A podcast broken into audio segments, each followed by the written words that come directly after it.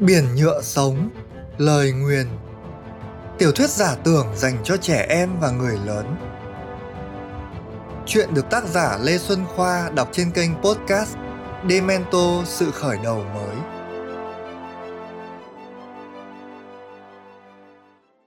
Chương 27 Đường đến chốn kinh kỳ. Kể từ ngày Hiền và Nhật Minh ra đi, ông bỏ lại phía sau mọi chuyện. Ông không còn hát những bài ca cũ của thượng quan bánh tráng. Chùm bánh không còn nữa. Không một ai, kể cả những pháp sư tài giỏi nhất, còn tìm được dấu hiệu tồn tại của ông trên lục địa thân sen. Giờ những người hay nghe tiếng đàn và những bài ca lạ lùng của ông bên bờ biển chân đền gọi ông là chùm ngây, một ông già đội nón lá, mặc quần áo lá, đi dép cỏ, sống trong túp lều cỏ cùng con diều tên là Mắc Cọp ông trở lại hành trình tìm kiếm của nhà huyền môn như ngày bé được trai ngọc tôn giả hướng dẫn. Đích đến tối thượng của nhà huyền môn là hòa nhập hoàn toàn vào biển nhựa sống, ngay khi vẫn còn ở trên thế gian, ngay khi vẫn trong thể xác con người. 14 năm trôi qua, ông đã tiến gần vạch đích, nhưng luôn dừng lại trước ngưỡng cửa cuối cùng. Nước nóng đến 99 độ thì vẫn chưa sôi, nó cần thêm chút ít nhiệt lượng Sáng hôm ấy, cha con Tâm đứng trên đỉnh đồi cạnh làng xanh chín. Cô bé cầm chiếc răng lên ngắm nghía, còn người cha thì ngửa mặt lên trời tâm niệm. Hỡi thượng quan bánh tráng, ông đang ở đâu? Làm thế nào để gặp ông? Con gái tôi cần ông giúp. Chùm ngây đang ngồi với con diều mắc cọp bên bờ biển chân đền, mắt lim dim, tay kéo đàn tơ hòa điệu cùng tiếng sóng chợt nghe tiếng gọi từ miền xa thẳm. Ông dừng tay và mở mắt ra.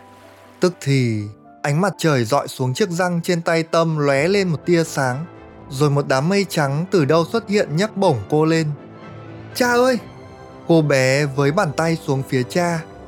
Đừng lo cho cha, cha nhất định chờ tới ngày con khỏi bệnh. Người đàn ông ngước nhìn con, giớm nước mắt. Chừng nào con về, cha muốn thấy con mặc đồ con gái. Chiếc răng vốn đã được thượng quan bánh tráng ếm phép thuật cao cường khiến cho không ai bắt sóng được nhựa sống của ông. Chỉ lờ lững giống như một đám mây trắng thông thường. Phải mất khá lâu để nó đi hết quãng đường dài từ miền Trung xuống tận miền Nam cỏ lả. Khi nó thả tâm xuống trước mặt ông già, chùm ngây nhận ngay ra vật nằm trên tay cô chính là chiếc răng mình trao cho bánh cuốn. Sao con lại có vật này? Ông già bồi hồi xúc động. Cha con đưa cho con ạ. Tâm đáp. Ông già thấy cô bé cũng có những nét giống chàng thanh niên bánh cuốn tại hoàng cung của Kama nhiều năm về trước. Nghe cô thuật lại mọi chuyện xong, chùm ngây nhìn xoáy vào những lớp hào quang bao quanh tâm. Quả nhiên thấy nhiều điều bất ổn. Những khối màu u tối từ một lời nguyền độc địa đang bám chặt vào nhựa sống của cô. Nó cho ông biết thông tin rằng lẽ ra cô bé chỉ sống được một giờ trên cõi đời nhưng nhờ một phép thần kỳ mà ông chưa hiểu rõ, thời hạn của lời nguyền được kéo dài ra 18 năm. Nếu lời nguyền không được hóa giải, Tâm sẽ chết khi bước qua tuổi tự lập, nghĩa là chỉ còn chưa đầy 4 năm nữa. Lòng ông xót xa khôn xiết. Bánh cuốn đã cứu mạng ta, cứu mạng cả hoàng đế hải cẩu lông xù 20. Vậy mà đến khi kinh đô được giải phóng, gia đình ông ấy phải chịu thảm kịch thế này ư? Suốt mấy mươi năm, ta thậm chí chẳng mảy may nghĩ về vị ân nhân của mình. Ta thực có lỗi với bánh cuốn, có lỗi với đứa trẻ này. Vì những sai lầm của bản thân mà ta mất vợ, mất con. Nay biển nhựa sống lại đem đứa trẻ này đến với ta. Có lẽ đây chính là điều ta cần phải làm. Dù vẫn chưa có giải pháp cụ thể, song ông bảo tâm ta sẽ cùng con giải lời nguyền này Kể từ đó, chùm ngây bắt đầu dạy cho Tâm đàn hát, đồng thời thử mọi phương cách để gỡ bỏ lời nguyền cho cô bé. Túp lều ông ở vốn là trung tâm của một kết giới phép thuật trải rộng ra tận bờ biển. Trong phạm vi kết giới này, ông có thể thực hiện mọi phép thần thông mà không bị ai phát hiện.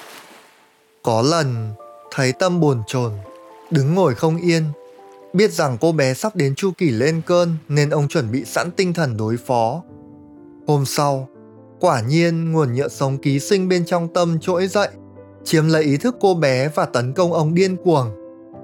Ta giết ngươi, bánh tráng! Mắt tâm đỏ ngầu, mặt nổi đầy những gân xanh. Hóa ra là ngươi. Trùm ngay nhận ra chiến thần hổ phách. Ông dán lên chán tâm một lá bùa để cô bé tạm thời nằm yên. Vậy là tên này muốn chiếm hữu thể xác của đứa nhóc. Hắn vẫn đang thích nghi và ngày một mạnh hơn. Có lẽ nếu lời nguyền không được hóa giải, năm tâm 18 tuổi sẽ là thời điểm nguồn nhựa sống yếu ớt của cô bé bị hắn đuổi ra khỏi thể xác. Ngày kế tiếp, khi tâm hồi tỉnh, ông già tiếp tục dạy cô bài học về tiếng hát. Này nhóc con, để hát được con phải biết cách thở. Thở tưởng chừng là một hoạt động đơn giản, nhưng đại bộ phận con người đều làm sai. Cuộc sống vốn là một bài ca bất tận. Con người điên khùng, lạc lối là bởi họ thở không đúng. Họ không cất lên được giai điệu của cuộc sống Tâm có vẻ khó tiếp thu nhưng ông già luôn kiên nhẫn. Ngày và đêm, ông thử hết cách này đến cách khác, hết phương thuốc nọ đến phép thần thông kia, nhưng bệnh tình của cô bé chưa mảy may tiến triển. Thấm thoát 3 năm trôi qua, vào ngày sinh nhật lần thứ 17 của Tâm, trải qua một trận chiến khốc liệt với hổ phách, chùm ngây mới có thể dán lá bùa lên trán cô gái. Cô chìm vào giấc ngủ, thân thể không ngừng co giật. Ông già ngồi xếp bằng bên cạnh, mắt nhắm nghiền, đưa mình vào những tầng nhựa sống bên trong. Đây là việc ông làm hàng đêm. Và tới đêm nay, truy vấn của ông đã được biển nhựa sống hồi đáp. Ông thu được một dòng nhựa sống kỳ lạ, bèn dùng phép thuật thông dịch thì dòng nhựa sống đó hóa ra một chuỗi những ảo cảnh lướt qua trước mắt. Quan sát chúng, Ông luận ra rằng đây chính là những gợi ý về cách hóa giải lời nguyền cho tâm. Ảo cảnh chỉ là những khả năng, có thể xảy ra hoặc không. Ông và cô bé sẽ phải cùng nhau đi về phương Bắc, cho đến khi gặp được câu trả lời xác đáng. Và kể từ thời điểm này, khi tiến trình hóa giải lời nguyền chính thức được kích hoạt, nó kháng cự lại bằng cách sinh ra một bộ quy tắc. Hai bác cháu chỉ được di chuyển bằng đôi chân con người của chính mình Phép thuật dịch chuyển sẽ khiến lời nguyền phát tác không lâu sau đó, tước đi mạng sống của tâm. Các phương tiện di chuyển ngoài đôi chân của họ sẽ khiến lời nguyền phát tác sau tròn một ngày, trừ khi họ kịp quay trở về đúng điểm bắt đầu sử dụng phương tiện. Nếu họ kết nạp thêm thành viên vào nhóm tham gia hành trình, người đó cũng phải tuân thủ những quy tắc nêu trên. Hổ phách ở trong thể xác tâm nói với bánh cuốn Ta nợ ông một lời xin lỗi vì đã khiến ông khổ sở. Ta cũng mất rất nhiều thời gian để hiểu được tình huống của mình, để biết chuyện gì xảy ra. Sống bên cạnh tâm trưởng ấy năm, ta yêu quý nó chẳng khác gì con mình. Xem cách ông chăm sóc nó, ta lại càng thương người cha già của ta. Chẳng rõ bây giờ còn hay mất và đang ở nơi đâu. Vâng, cảm ơn ông. Người cha khẽ đáp. Sau khi lời kể của từng người ghép nối lại thành câu chuyện dài gần 18 năm, ánh mắt bánh cuốn non khá mông lung. Chẳng phải ông rất cần thân thể này ư? Tôi nghĩ ông muốn chiếm lấy nó. Tê giác lên tiếng. Các ngươi đều nghĩ như vậy, ta cũng chẳng bất ngờ. Chiến thần lừ mắt. Nhưng thực tế lại khác. Có thể do nhựa sống của ta và tâm rất hợp nhau. Cũng có thể do phép màu nào đó ta không rõ nữa nhưng ta sẽ không thể tồn tại ở đây nếu thiếu con bé nó mà ra đi khéo ta sẽ thành một nguồn nhựa sống lang thang giống như các anh em trong đội mãnh hổ có thể bị kẻ khác lợi dụng vậy nên ta cũng muốn nó ở lại để ta có cơ hội tìm người cha già và con trai ta. Hôm nay ta nói hơi nhiều cũng là cho các ngươi hiểu. Bình thường thì chúng ta luôn có đủ khoảng cách để đảm bảo không gian riêng tư cho con bé. Con tin ông ấy. Ông ấy vẫn luôn chỉ bảo giúp đỡ con. Tâm trở lại giọng của chính mình. Trùm ngây trầm tư chống cằm, trong lúc liên nhìn vết bỏng trên mặt bánh cuốn và bảo, con nghĩ những vết thương của chú có thể cải thiện được chú cho phép con điều trị nhé bánh cuốn như sực tỉnh gấp gáp nói tâm cha không còn việc gì cần con ở đây tiếp tục đi về phương bắc ngay đi các vị xin giúp con tôi nó chỉ còn khoảng 3 tháng. Ông quay sang cô gái tóc xù. Chú cảm ơn ý tốt của con. Chú đã quen thế này bấy nhiêu năm, đã xác định sống với những vết thương này cả đời. Cho nên chú sẽ đợi con thêm 3 tháng nữa khi các con quay trở về. Sớm hôm sau, đoàn hát rong lục tục lên đường. Người cha khập khiễng tiễn họ ra cổng làng, cố giấu vẻ bịn dị. Thượng quan, nhờ ông giao thử thách tự lập cho Tâm giúp tôi. Khi mọi người quay lại làng xanh chín, chúng ta sẽ cùng làm lễ tự lập cho con bé. Ông nói với chùm ngây, rồi giơ tay vẫy. Mọi người đi mạnh giỏi. Tâm đã thay lại trang phục bện bằng lá giống như chùm ngây. Bánh cuốn đứng trên lưng đồi nhìn theo bóng con xa dần thành một chấm nhỏ li ti trước khi hoàn toàn mất dạng vào cánh đồng mục. Cẳng chân tập tễnh này mà đi theo thì chắc chắn làm vướng chân cả đoàn. Chứ nếu không, ông rất muốn đồng hành với con, muốn cõng nó trên vai, muốn được gánh hộ nó mọi khó khăn gian khổ. Tầm Xuân em ơi, dù em đang ở đâu trong biển nhựa sống này, cũng hãy giúp con mình, em nhé.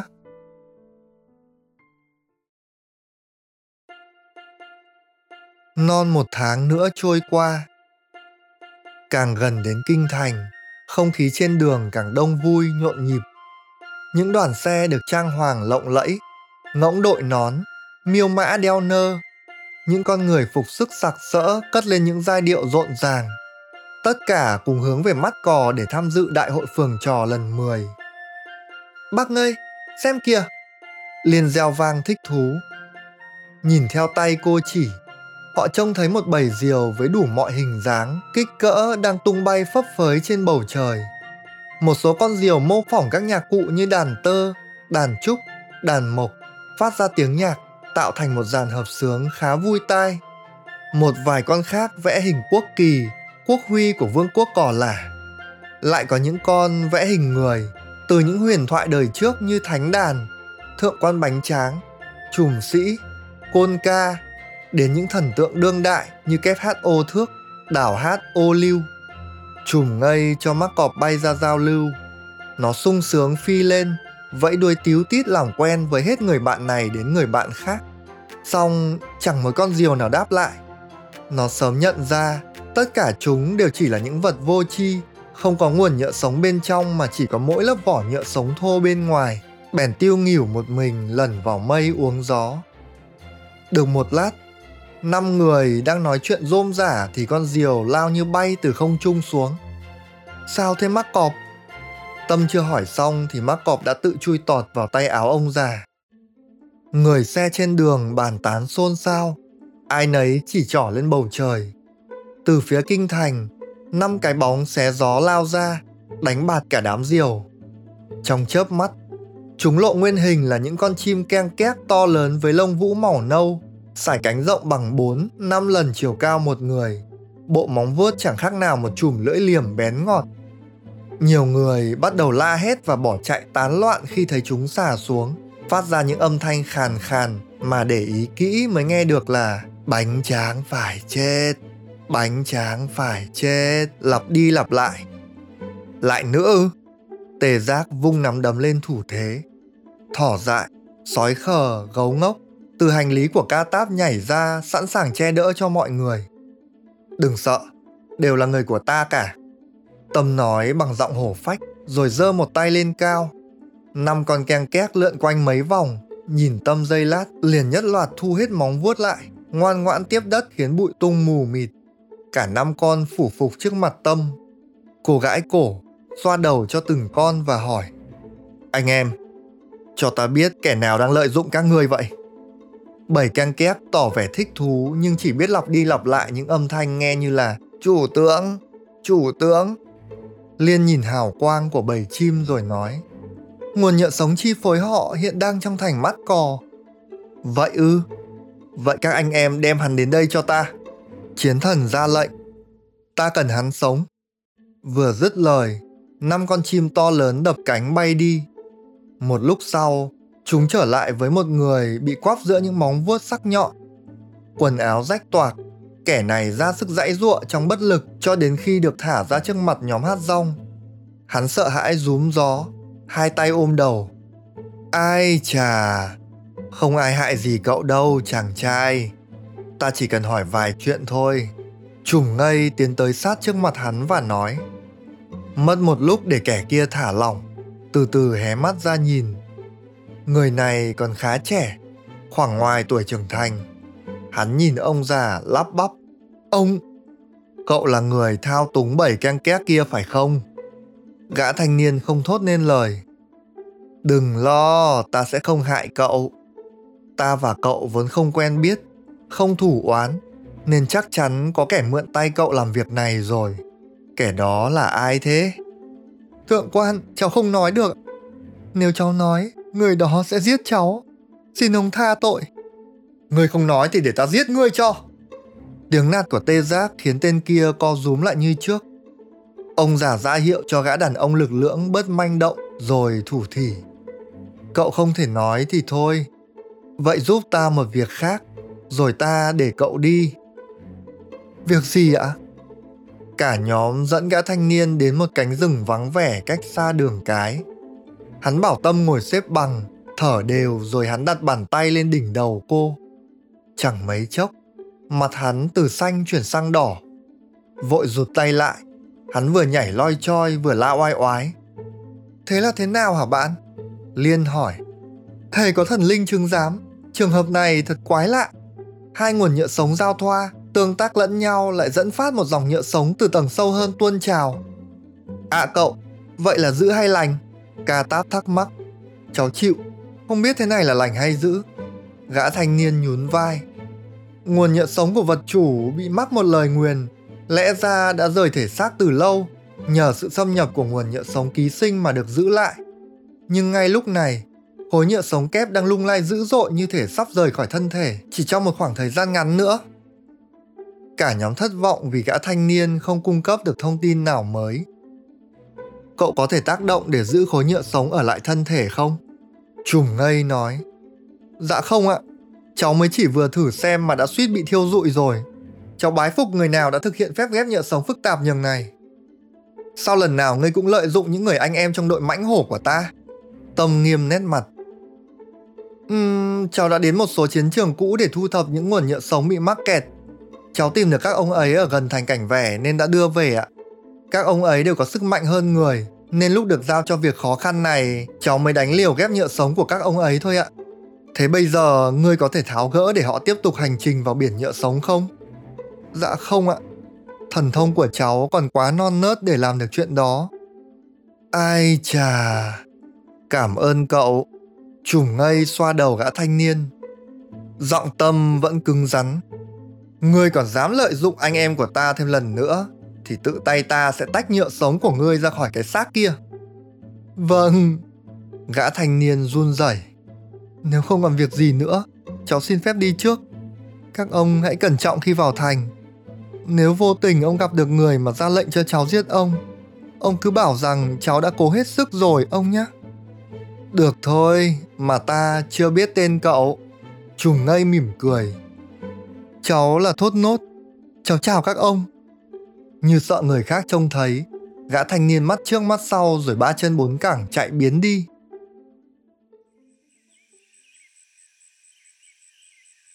Nhóm hát rong quyết định hạ trại nghỉ một đêm ở đây trước khi vào kinh thành.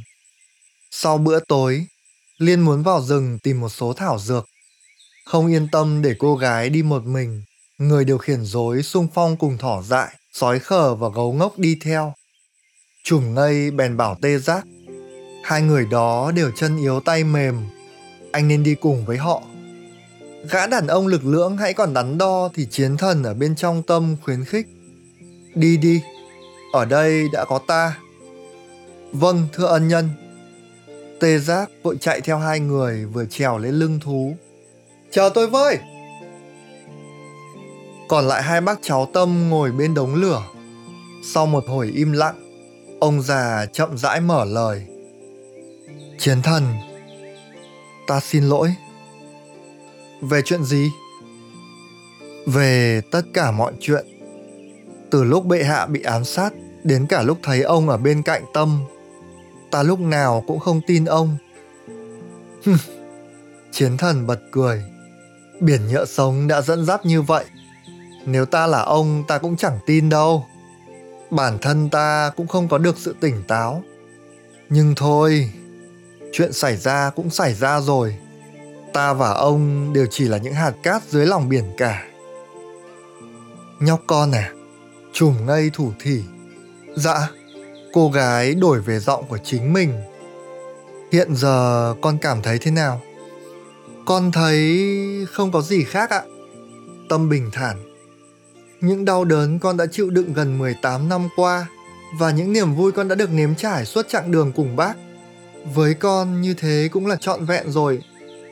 Con có sợ không? Không ạ.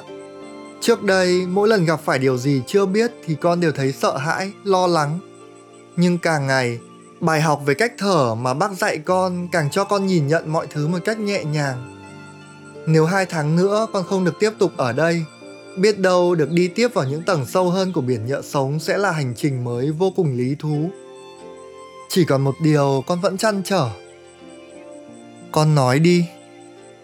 Lúc ở làng xanh chín con không dám nói, sợ cha con buồn. Nhưng điều con chăn trở nhất đó là giả sử hai tháng nữa con không quay về thì ai sẽ chăm sóc cha con? Trùng ngây nhìn tâm mắt long lanh. Lời nguyền của con nhất định sẽ được hóa giải. Những ảo cảnh ta thấy hầu hết đã thành sự thực. Chúng ta đang đi đúng hướng. Và con cứ an tâm. Ta nợ cha con mạng sống. Dù thế nào, ta chắc chắn sẽ trông nom ông ấy. Con cảm ơn bác. Cô gái tựa đầu vào vai ông già, nước mắt cứ thế tuôn ra giọt nước mắt của tâm cũng chính là giọt nước mắt của hổ phách. Nghe câu chuyện của bác cháu chùm ngây, chiến thần nhói lòng nghĩ đến cha và con trai mình.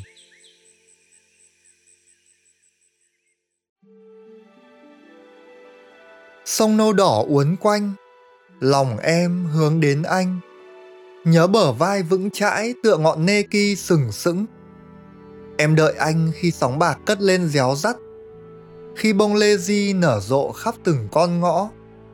Em muốn được anh ôm, bằng đôi tay rắn giỏi hơn cả bức tường. Em may hài, đan áo, trải phấn thơm, chạy bộ ra cổng thành. Cả sù lông kết đèn màu mắt. Một bài ca phổ biến của những cô gái ở kinh đô sủ lông khiến ai nấy vô cùng thích thú.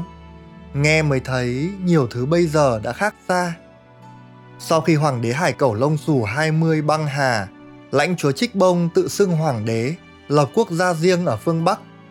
Nguyên soái Ngọc Cỏ Lả, tổng tư lệnh cuộc kháng chiến chống ma vương Kama, cũng được dân chúng và quần thần tại những vùng miền ông cai quản tôn lên làm vị hoàng đế mới. Đổi tên nước thành Cỏ Lả, đổi tên kinh đô thành Mắt Cò.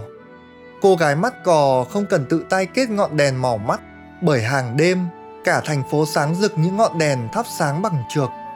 Cô không cần chạy bộ ra cổng thành đón người yêu, bởi đã có những cỗ xe tự hành bóng bẩy đến tận cửa đưa cô đi.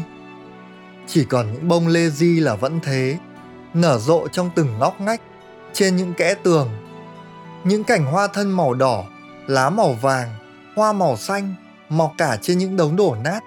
Không hiểu do thổ nhưỡng hay lý do đặc biệt nào mà loài hoa này chỉ xuất hiện ở đây – Trái với vẻ hào nhoáng của nhà cửa, xe cộ, cư dân trốn kinh kỳ, Hoa Lê Di giống như một thiếu nữ không cầu kỳ, diêm dúa, tỏa ra một hương thơm mộc mạc, nhẹ nhàng. Tâm ngẩn người bên một chùm lê di mà cô bắt gặp trong con ngõ vô tình bước vào. Bỗng một cái bóng cao lớn tiến tới trước mặt cô kèm theo giọng nói thân thiện. Chào cậu, biển nhựa sống lại cho ta gặp nhau. Người đó đội một chiếc mũ khá lớn, khi ánh đèn lướt qua hắt sáng một phần trên gương mặt, thì Tâm nhận ra đó là ô thước. Sao anh lại ở đây? Cô ngơ ngác. À, tôi đến đây để diễn kịch. Phải rồi, đại hội phường trò sắp sửa diễn ra. Sao có thể vắng mặt kép hát vạn người mê như anh ta được? Thế sao cậu lại ở đây? Ô thước hỏi lại. Những ánh đèn đó, tâm trỏ tay, lóa mắt. Ơ, à, Giống tôi thế. Lần đầu tới thành phố này tôi đã khóc nhè. Các anh chị trong giáo phường phải bế tôi ra đường đấy. Ô thước mỉm cười. kéo chiếc nón làm bằng lá cây tai tần mà Tâm đang đeo sau lưng lên đầu cô, rồi tóm tay cô lôi đi. Ở đây còn có chỗ không xô bồ, để tôi chỉ cho cậu. Cảm giác này thật lạ. Cô để cho anh ta dắt đi. Không phải vì Tâm muốn khám phá những điều mới mẻ ở chốn kinh kỳ, cũng không phải vì cô muốn tìm nơi nào đó không xô bồ, mà đơn giản là cô muốn đi cùng ô thước. Bạn vừa nghe xong chương 27 Đường đến chốn kinh kỳ của tiểu thuyết giả tưởng Biển nhựa sống, lời nguyền. Xin chân thành cảm ơn bạn và hẹn gặp lại ở chương tiếp theo.